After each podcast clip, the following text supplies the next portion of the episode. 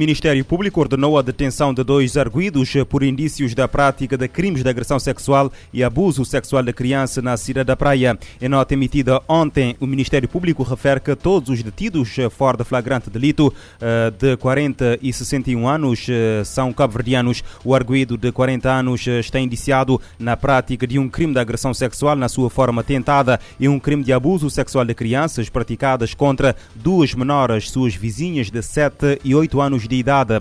Presente ao tribunal, ficou a aguardar o desenrolar do processo em prisão preventiva. O homem de 61 anos é suspeito da prática de um crime de abuso sexual de crianças praticada contra uma criança de 7 anos de idade, sua vizinha. Ao indivíduo foi aplicada a medida de coação de afastamento do bairro da sua residência, apresentação periódica às autoridades, proibição de contacto e da aproximação da vítima. O Ministério Público refere que os processos que continuam em investigação permanecem em segredo segredo de justiça.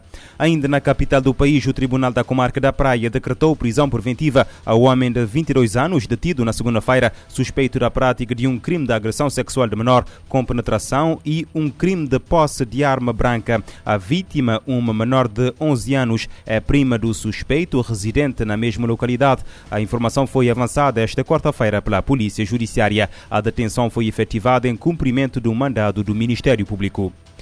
Um total de 190 processos crime por furtos e fraudes de energia enviados aos tribunais pela Eletra foi julgado em 2021 e desses 112 resultaram uh, em condenações. A informação foi avançada à Infopressa pelo supervisor técnico da Unidade de Perdas e Dívidas da Eletra, Avelino Varela. De acordo com o responsável dos 190 casos julgados, 13 foram uh, absolvidos, 49 estão a aguardar o, a sentença e sete viram os julgamentos suspensos. De setembro de 2017 a setembro de 2021, a unidade enviou para os tribunais um total de 3.567 processos crime por furtos e fraude de energia. Avelino Varela lembra que, de acordo com a lei, o crime de furto e fraude de energia é punido com penas de até 5 anos de cadeia. Um agrupamento escolar na Flórida, nos Estados Unidos da América, vai pagar mais de 26 milhões de dólares às famílias de 17 pessoas mortas e feridas no massacre numa escola em 2018. Segundo os termos dos acordos legais hoje conseguidos, 25 milhões de dólares serão divididos eh, por 51 famílias dos 17 mortos, bem como de estudantes e funcionários feridos, e 1,25 milhões serão pagos de uma só vez a Anthony Borges, que sofreu alguns dos ferimentos mais graves. Em outubro, Nicolas Cruz, de 23 anos, confessou-se culpado do ataque e aguarda uma sentença de pena de morte ou de prisão perpétua que será conhecida no início da, do próximo ano. Seis membros da tripulação de um navio porta-contentores eh, grego foram sequestrados na sequência de um ataque por piratas marítimos no Golfo da Guiné. A revelação foi feita hoje pelo Ministério dos Negócios Estrangeiros da Polónia. A mesma fonte explica em comunicado eh, estar em contato com diplomatas de outros países e também com o proprietário do navio para coordenar eh, esforços e encontrar os sequestrados.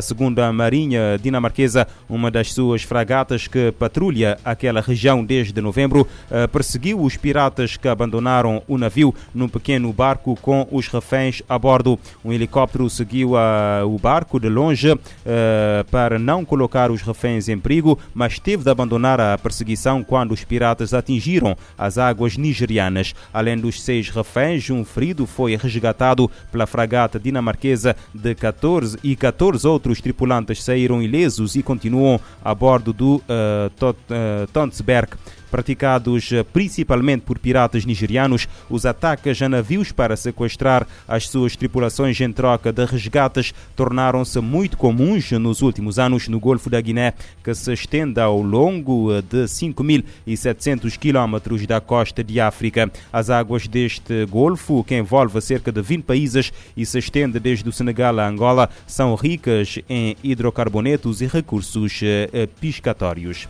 Na Colômbia, a repressão a manifestações eh, iniciadas em abril levou à perda de vidas. Mais de 60 mortes terão sido causadas por protestos contra o governo entre abril e julho deste ano. Neste sentido, a ONU pede reforma urgente no policiamento de protestos naquele país, no extremo norte da América do Sul. Os colombianos saíram às ruas para criticar desigualdades sociais e económicas agravadas pela pandemia da Covid-19.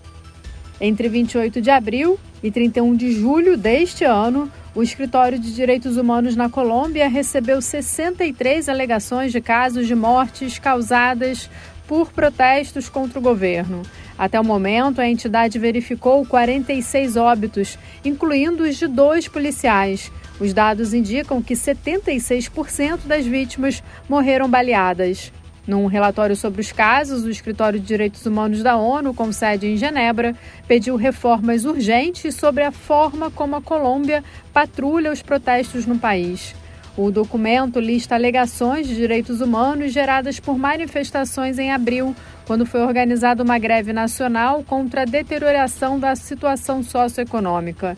As marchas duraram várias semanas e foram reprimidas com força policial. O Escritório de Direitos Humanos afirma que há indícios confiáveis nas análises de que agentes da polícia teriam sido responsáveis por pelo menos 28 mortes. Segundo o relatório, foi usada força desproporcional contra manifestantes pacíficos. Muitos foram atacados e baleados sem que as forças de segurança interviessem. O escritório da ONU pediu a abertura de uma investigação independente e transparente. Além dos assassinatos, o relatório inclui 60 casos de violência sexual alegadamente cometida por agentes policiais. Deste total, 16 foram verificadas pelo escritório. Da ONU News em Nova York, Ana Paula Loureiro.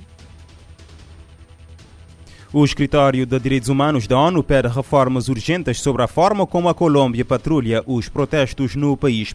A proibição de viagens não tem eh, se mostrado eficiente na redução da transmissão de nenhuma variante do coronavírus, quem o diz é a Organização Pan-Americana da Saúde. Em entrevista à ONU News de Washington, o vice-diretor da organização, eh, Jarbas Barbosa, afirma que é praticamente impossível ter uma proibição de voos efetiva. O responsável reforça que os encerramentos não podem ser uma medida punitiva contra os países que detectam e comunicam a existência de variantes, como aconteceu com a Omicron.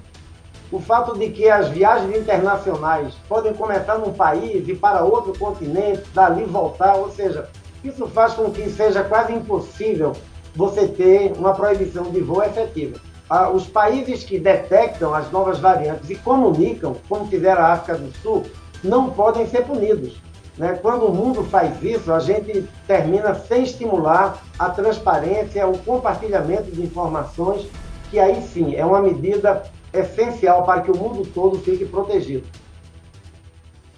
O vice-diretor da Organização Pan-Americana da Saúde volta a afirmar que aumentar a cobertura vacinal ainda é a melhor maneira de evitar o surgimento de novas variantes. Jarbas Barbosa lembra que a meta da Organização Mundial da Saúde é vacinar 40% da população até 31 de dezembro e 70% até o próximo ano. Com o possível aumento de trânsito de pessoas durante as festas de final de ano, o médico brasileiro recomenda que apenas viagens essenciais sejam mantidas, especialmente se o destino for países com altos índices de transmissão? Primeiro, evitar viajar para países que estão com uma transmissão comunitária forte. Se não é uma viagem essencial, é melhor adiar essa viagem. E a gente, quando olha no mundo, nós temos situações bem diferentes. Há países em que a transmissão está mais controlada, mas há alguns países em que a transmissão ainda é muito forte. Segundo lugar, só viajar se estiver completamente vacinado, né, de maneira a estar protegido. E terceiro, manter o uso de máscaras, evitar lugares fechados e aglomerações, porque isso, lavar as mãos é, várias vezes ao dia, ou seja, essas medidas que são extremamente eficazes para proteger as pessoas de uma infecção, seja pela variante Ômicron, seja por qualquer uma das outras quatro variantes de preocupação que, que nós temos circulando hoje no mundo. A recomendação da Organização Pan-Americana da Saúde é acelerar a vacinação dos grupos eh, prioritários para evitar casos graves e internamentos e que todos cumpram o esquema completo de imunização, tomando as duas doses da vacina.